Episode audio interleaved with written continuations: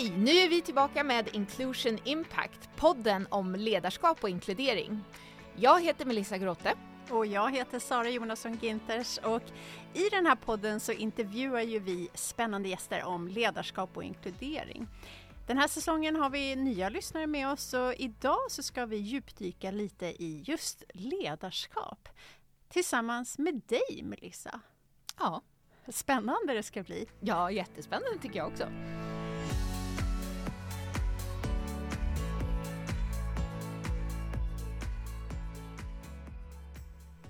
Vad är det egentligen du gör? Jag är ledarskapskonsult, och framför allt så jobbar jag mycket med självledarskap.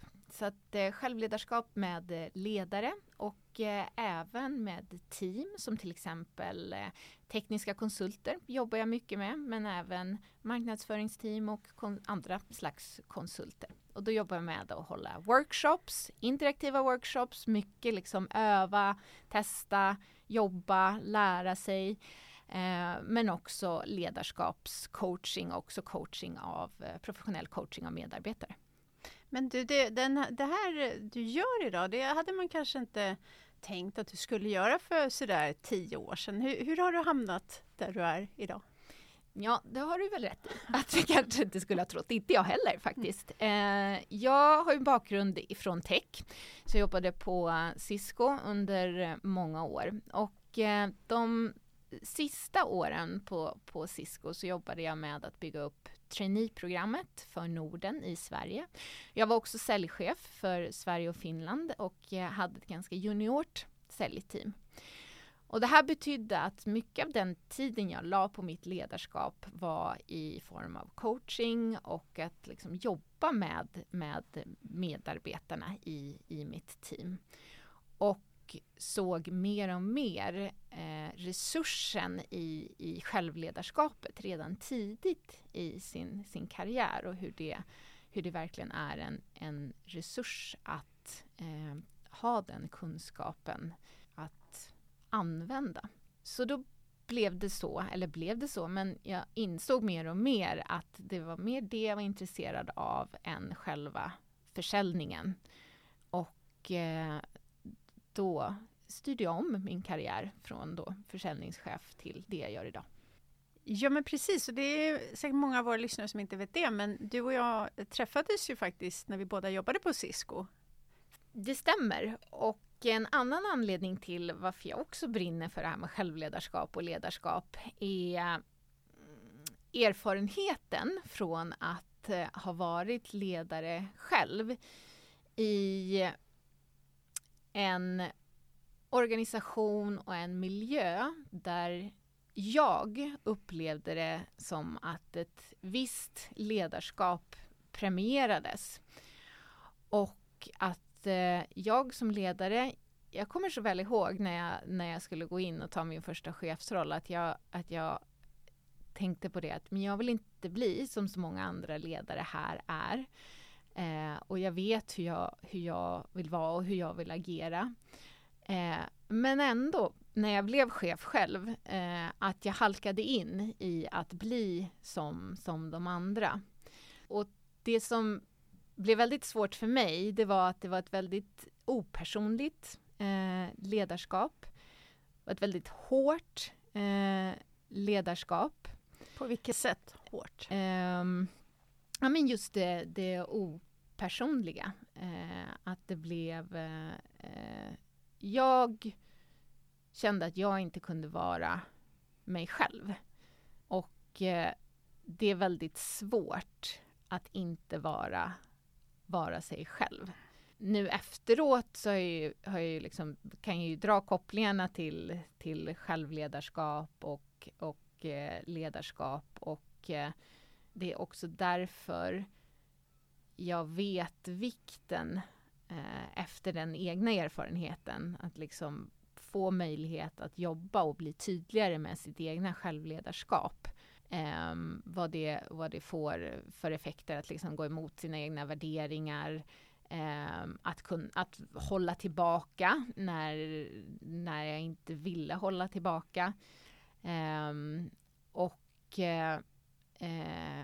och sen ska lägga till också att under min tid som ledare så gick jag också in i en annan organisation och fick en annan chef själv. Och upplevde också då skillnaden i att kunna våga vara mer mig själv. Och skillnaden det hade på, både på mig men också på mitt ledarskap gentemot mitt team. Så att det är den här egenupplevda förändringen och skillnaden i både hur olika ledare har påverkat mig men också i hur självledarskapet har påverkat mig, men också i när jag har jobbat med självledarskapet med dem i teamet, vilken påverkan det också har haft på deras professionella roller. Så spännande att styra om karriärvalen på det sättet. Vad är det bästa med ditt jobb idag? Det är när jag jobbar med grupper eller också individer i coaching. Men det här när man ser att polletten trillar ner. Att det är någonting man verkligen förstår att det här kan jag göra annorlunda. Det här kan hjälpa mig. Det är därför jag har haft utmaningar med det här. Kan jag bara testa och göra det lite annorlunda eller se det från ett annat perspektiv eller ta mig an nya situationer eller lära på ett nytt sätt. När det där liksom händer, de går ut och testar och växer. Och också att det händer saker runt omkring. Om det är en ledare, att det händer med medarbetarna. Att det liksom blir, om vi har jobbat med feedback, att det sker förändring i organisationen, i kulturen och hur man påverkar varandra. Och också hur det i andra ledet också påverkar kunder och affären. Så nu kan ju inte våra lyssnare se dig, men jag kan berätta att du berättar det här med ett stort leende på läpparna. Är det här med förändringen som gör att du tycker det är så roligt? Eller vad är din drivkraft i det här arbetet? En drivkraft är förändring. En stark drivkraft för mig också är att skapa värde. Och ett värde i att som ledare eller medarbetare bli mer medveten i vad man gör och hur man gör det och kunna ta mer medvetna beslut baserat på sina styrkor, sina drivkrafter, sina behov. Så att det blir mer att man bygger sin egen motor och styr åt det hållet som man vill. Men du, det här med självledarskap, jag måste ju säga att ibland tycker jag att det är lite så här fluffigt och har blivit lite modeord. Vad är det egentligen? Jättebra fråga och jättebra kommentar, för det är du inte den enda som tycker det. Jag brukar prata om självledarskap i form av Lego. Så till en början att ha koll på sina legobitar, att skaffa sig den självinsikten. Hur ser mina legobitar ut? Vad har de för storlek? Vad har de för färg? Vad har de för funktion? Och de här legobitarna kan man då jämföra med sina styrkor till exempel. Sina drivkrafter eller sina behov eller sina tankar. Så när man då när man då jobbar med självinsikt och får koll på de här olika legobitarna, så kan man sen då, vad jag jämför med självledarskapet, börja bygga med de här legobitarna. För man vet då hur de funkar tillsammans. Vad det är för någonting man vill bygga för någonting. För att göra det lite mer konkret och ta ett exempel. Att om du som chef ska ha ett coachande samtal till exempel med en medarbetare. Och du vet att det kräver att du ska aktivt lyssna och att du ska ställa frågor och vara nyfiken. Vad behöver du för att skapa de förutsättningarna för dig själv? Vet du att du blir väldigt trött precis innan lunch, då är det kanske inte bra att lägga de samtalen precis vid den tidpunkten. Utan att du planerar in och skapar förutsättningarna för dig själv. Vet du att du har en tendens till att ge mycket tips, att du kanske aktivt behöver bita dig lite i tungan för att inte då slänga in de här tipsen utan aktivt lyssna istället. Så att du använder den här självinsikten, de här kunskapen om dig själv, att vad är det jag kan accelerera och använda för någonting. Hur kan jag använda det på bästa sätt? Men också vad behöver jag vara observant på? Och då har du byggt ihop ditt legobygge för det här coachande samtalet. Så självinsikt och då en ökad medvetenhet om hur man kan använda sina styrkor exempelvis då i sina faktiska beslut eller sitt agerande. Kan man summera lite så? Ja. Och sen också vikten av att då när du har byggt ihop ditt legobygge att också få feedback utifrån. Uppfattas mitt bygge på det sättet som jag vill med den intentionen som jag har att vara en coachande ledare i det här samtalet? Är det också den effekten som jag har på de runt omkring mig? Så att där blir feedbacken jätteviktig när man jobbar med självledarskapet också. Och feedback kan ju vara galet svårt. Är ledare och andra bra på att be om feedback generellt, tycker du? Nej. Varför? Varför är det så, tror du? Generellt så är de flesta inte bra på att be om feedback. Både för att man är rädd för vad det är för feedback man ska få. Att man inte vet hur man ska reagera i situationen.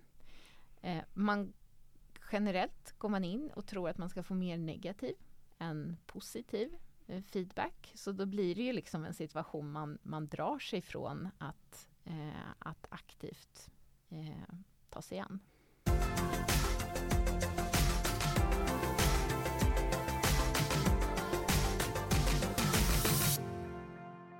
Om man då börjar liksom praktisera det här med självledarskap och ökar sin kunskap och medvetenhet om alla de här legobitarna och hur man ska använda dem på bästa sätt. Vad kan det leda till? Vad ger det för effekter?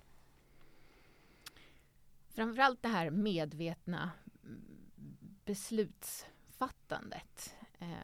Att man inte bara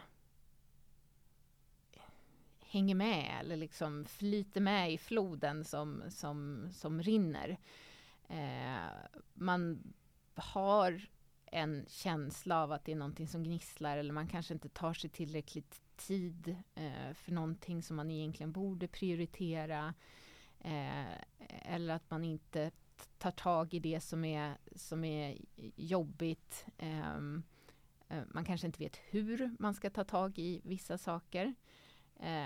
Så genom att då ta ett steg tillbaka, att kunna göra i många fall ganska små justeringar men med väldigt positiva effekter både när det gäller prioritera, motivation, kommunikation till väldigt, väldigt stor del och också bygga tillit och bygga relationer, att vara mer medveten i hur man agerar och interagerar med andra också.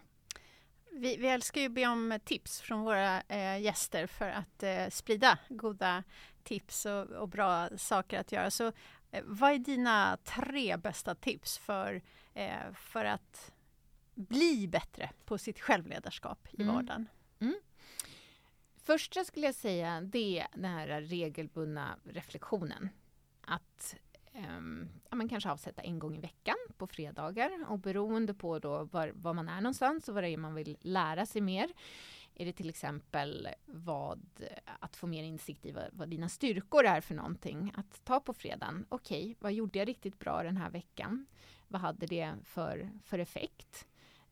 Och sen så styrkor, det är inte bara det vi är bra på men också det som ger energi, så att också liksom, vad var mina tillfällen under den här veckan när jag verkligen kände att jag bidrog, för att skapa då mer medvetenhet kring vad dina styrkor är för att kunna använda dem mer. Så det är första, att ha mer regelbunden reflektion. Och sen när det kommer till att göra förändringar, att göra dem så små att de nästan blir löjligt små, att inte göra det så krångligt. Utan är det till exempel det här coachande samtalet och du vet att du har en tendens till att ge mycket tips. Men gå in i samtalet och istället för att liksom börja bita dig i tungan hela tiden, bara fundera efter samtalet. Var skulle jag kunna vara tyst istället? Så att liksom börja inte med att göra förändringarna för stora utan ta det med väldigt små steg men med väldigt många regelbundna steg. Och sen tillbaka till feedbacken, att våga be om feedback. För den feedbacken som oftast kommer är positiv feedback. Och när vi får konstruktiv feedback eller negativ feedback, eller det finns liksom 1000 ord på det här, men att det också är en möjlighet till att bli ännu mer medveten kring oss själva. Så tid för reflektion, för att skapa medvetenhet, göra små förändringar, till och med förändringar som kanske känns löjligt små, och sen det här med feedback igen. Men du, jag tänkte på en sak också. Du sa i början ju att du jobbar mycket med liksom techföretag och konsulter och så vidare. Är det alltid så att du välkomnas med öppna armar med de här frågorna som återigen kanske känns lite så här fluffiga vid en första anblick? Liksom, händer det att du får invändningar eller utmaningar från dina deltagare? Jag får både invändningar och utmaningar från mina deltagare. Det tycker jag är roligt. Och viktigt, ska jag säga. För det är liksom där vi startar. Det blir våran startpunkt. Så att jag har kommit in i rum där gruppen säger vi tror inte på självledarskap. Och att det liksom är ett gäng skeptiker. Och just som du säger, det är liksom oftast ganska fluffigt. Det är inte det man är van vid att jobba under sin arbetsdag. Så att det blir också lite obekvämt för många att komma in i det här. Att från att ha väldigt så hands-on vad man jobbar med, om det är kodning eller om det är siffror eller om det är kunder. Att det blir en annan slags situation och ett nytt sätt att jobba åt. Och kanske också lite läskigt för vissa att liksom, vad är det här? Vad är det jag faktiskt kommer lära mig för någonting? Har du fått någon riktigt fin feedback då? Från sådana som kanske har varit lite skeptiska innan, eller bara generellt, så här, vad är det du hör som ditt arbete leder till? Ja, egentligen så tycker jag nog att den finaste feedbacken är kanske inte den som är uttalad, men det är när jag har sett de här skeptikerna när de går därifrån och säger att, eller jo, då är det väl faktiskt att de har sagt någonting, att jag tog med mig mycket mer än vad jag trodde när jag kom in här. Det här var mycket mer konkret än vad jag trodde. Och också när jag ser personer, för det är så spännande i grupper också, att vissa tar sig an liksom allting med hull och hår och ut och testar och vågar och sådär. Medan för andra är det en jättestor förändring att vi bara har skrapat lite på ytan. Så att också att utgå från att varje individ är där de är, har olika startpunkter och också olika erfarenhet kring hur mycket man har reflekterat och jobbat med sådana här saker tidigare. Så att ibland kan de som kanske har gjort minst förändring i gruppen ändå vara de som jag ser som riktigt fin feedback på att det händer någonting i det arbetet som jag gör. Jag tycker det är intressant också att tänka på det i vad vi pratar om i den här podden, ledarskap och inkludering. Hur stor del det här med självledarskapet och alltså den här självinsikten, medvetenheten, medvetna handlingar betyder för ett inkluderande ledarskap också. Det är verkligen en nyckelfaktor ju för att lyckas med det. Mm. Absolut. Det är grunden. Så att oavsett om jag jobbar med ledare eller om det är de är konsulter eller vad det är, att självledarskapet och som du också pratade i våran tidigare konversation, men det här med självreflektion och att göra den rannsakan just när det gäller inkludering och mångfald. Det kan vara svårt, men oerhört givande ju. Precis, och framförallt att man behöver verktyg. Att det är många organisationer som idag pratar om att man ska ta ägandeskap och självledarskap och man ska äga sin karriär och man liksom ska ta mera av det här egna ledarskapet. Men det är inte givet hur. Nej. Alltså man behöver ju verktyg, man behöver kunskap, man behöver framförallt öva på det väldigt mycket för att både känna värdet och förstå värdet av det. Melissa, vad roligt det var att få intervjua dig i dagens avsnitt. Jag tycker du har verkligen brutit ner det här med självledarskap på ett tydligt sätt, konkret sätt. Jag älskar legot. Det blir ett jättebra sätt att illustrera vad självledarskap handlar om. Insikt, medvetenhet, lärande inte minst. Och det här med feedback också, hur viktigt det är som en pusselbit. Och att komma ihåg att hitta tiden för reflektion också. Så stort tack. Jag är säker på att våra lyssnare har tagit med sig massor från det här avsnittet. Tack själv, Sara. Det har varit både roligt men lite konstigt att sitta på den här änden idag, måste jag säga, och vara den som har fått bli intervjuad. Stort tack för att du har lyssnat på dagens avsnitt av Inclusion Impact. Vill du komma i kontakt med Melissa och mig så gör du det bäst på LinkedIn eller på vår hemsida www.inclusionimpact.se.